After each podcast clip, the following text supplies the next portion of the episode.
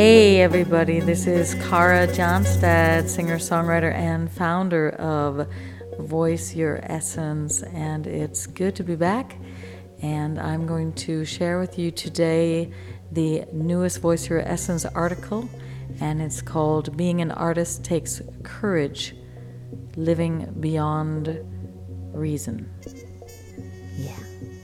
So I was at a very small dinner party last week, a beautiful evening, and I was totally reminded of how much I love living in Europe. The quiet, romantic courtyards, the huge old windows, the gas lamps, and the slowed down lifestyle. And the evening was simply perfect, wonderful food and high spirits, and yet I was reminded constantly, I kept on drifting in and out, of a quote from uh, Susan Sontag, and she said, Interpretation is the revenge of the intellectual upon art. There is an art of analyzing art, and yet there is a beauty of simply absorbing and letting it touch you. There is a beauty as an artist of not having to explain why we are singing and the joy of singing, just simply doing it, not having to know why we are loving we love. I have a dear friend, and he walks into museums with me and says, Let's just go in and see what pulls us. There's no buying the books beforehand or analyzing the catalogs, nor is there reading the descriptions on the side of the paintings. We walk around until something touches us, until we are moved, and only then do we begin the journey. And I did this with an exhibition by Annie uh, Leibovitz it was in Berlin at the old post office building. There were huge rooms, and the line to get into this exhibition was very, very long.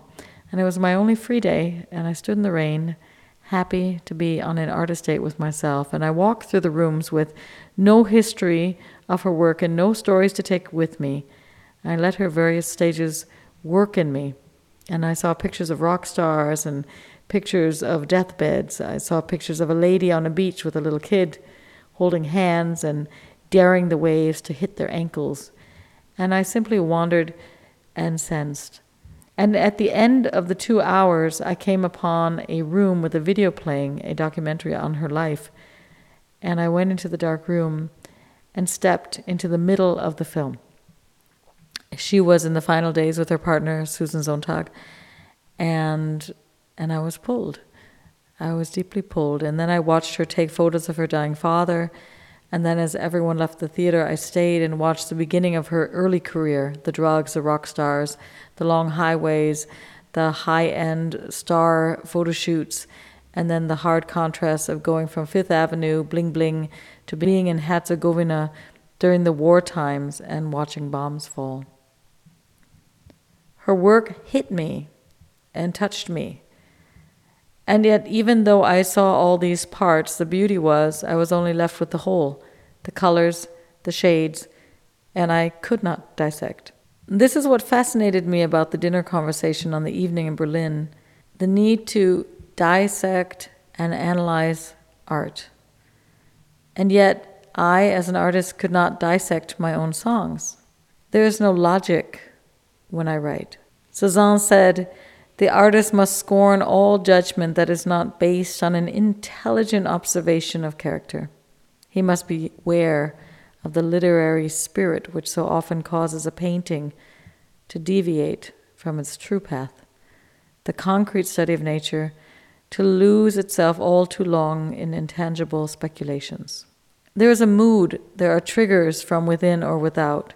There's a feeling that happens as I deep dive, and sometimes memories or colors are added, and yet it is always fascinating to watch non artists tell artists what art really is and what is really valuable in a piece or not.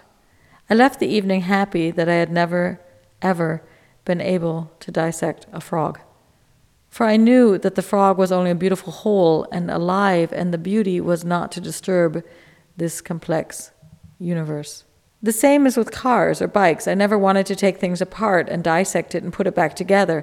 I simply loved riding, wind blowing against my face, fascinated that all the parts were working. And if they were not working, I simply walked and brought it to the shop. Yes, the joy of being an artiste. Creativity takes courage. Henry Matisse. And I do not think that reason can lead us to truth. A famous Tibetan monk, Marpa, is reported to have said after someone asked him, Can't scriptures help? He said, They can help you to move beyond scriptures. Read them, learn them, understand them enough to know that truth is not written in stone, truth is in the wind. It's hard to catch. Reason can analyze, but it cannot synthesize. It cannot integrate. Like scissors, it can cut and divide, but it cannot melt. It cannot create harmony. There's a beautiful story about an ancient Sufi saint named Bayazid. And one day, many, many years ago, somebody wanted to make him a gift and presented him with a pair of golden scissors. These scissors were very precious and had diamonds on them and were very, very rare. And Bayazid did not accept the gift. He said, Take them back. Why? The man questioned, for he had thought that he was giving something so important. And Bayazid answered, Because my essence is not to cut and divide and to analyze and to tear apart. Bring me a needle golden or not golden, any kind of needle will do. My whole being wishes for synthesis. Synthesis is my goal to join things together, not apart. A scissors is not for me. Beautiful Sufi story. And when sitting at this very beautiful dinner party, I had to think of this story how there are the artists and then the world that revolves around the artists, the world of buying and selling and creating comparisons and dissecting. Yet the world around the artist and the world of the artist are at times moving from different places. Technique is really personality, said Oscar Wilde. That is the reason why the artist cannot teach it, why the pupil cannot learn it, and why the aesthetic critic can understand it. To the great poet, there is only one method of music, his own. To the great painter, there is only one manner of painting, that which he himself employs. The aesthetic critic, the aesthetic critic alone, can appreciate all forms and all modes. It is to him that art makes her appeal. The one world is to integrate and works inwards and later gives birth outwards. The other one gives reasons and dissects, and I'm not really sure if after you have dissected a song or a painting, if you will ever feel the same joy. I myself know that as a songwriter and coach, I lead people to places of creation and try to have them get in touch with different layers that are beyond reasoning, and yet this is why I do not teach songwriting. Because for me, there is no right or wrong in art or in singing or in painting. The techniques are like the scriptures. They are there to study and help us develop a certain discipline. They are there as bridges to help us move forward when we might you know, when we might get a bit stuck. But in the end, they are tools, and what you need is a needle. A needle to sew all the memories and fantasies and soundscapes and techniques together into your own unique offering. Do what you feel in your heart to be right, for you'll be criticized anyway. Miss Eleanor Roosevelt. When the heart starts functioning, there's no returning to reason. You use the mind as a tool, but you know that when you dissect, art disappears. Just like when you're in love.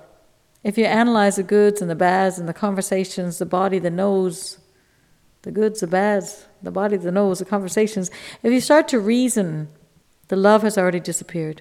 The quickest way to destroy love is to try to explain it. It's a mystery.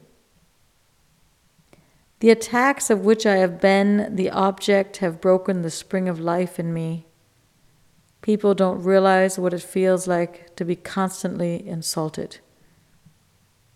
Believe it or not, those were the words of Edouard Manet.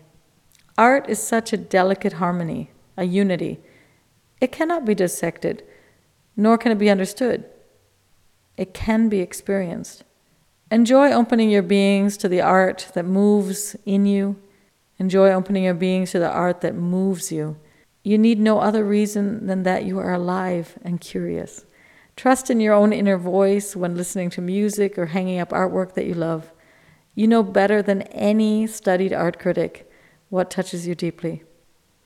Artists and poets are the raw nerve endings of humanity. By themselves, they can do little to save humanity. And without them, there would be very little worth saving. Artists and poets are the raw nerve endings of humanity. By themselves, they can do little to save humanity. Without them, there would be little worth saving. That's an anonymous quote, which I dearly, dearly love. It was published in the New York Times on August 17th, 1993, and was found on a headstone it was an inscription on a headstone in Green River Cemetery, Springs, New York, where Jackson Pollock and Elaine de Kooning and many other artists are buried. So, everybody, I wish you a fabulous, fabulous week where you're connected to your own deep essence and where you're just really enjoying all the beauty that's around you and that surrounds you. And I'm going to see you and um, connect with you very soon. Leave your comments below if you uh, have any ideas or like what you heard. And I'll see you at Voice Your Essence, or you can add your name to the conversation just by opting in at www.karajohnstad.com. Thanks so much. Bye bye.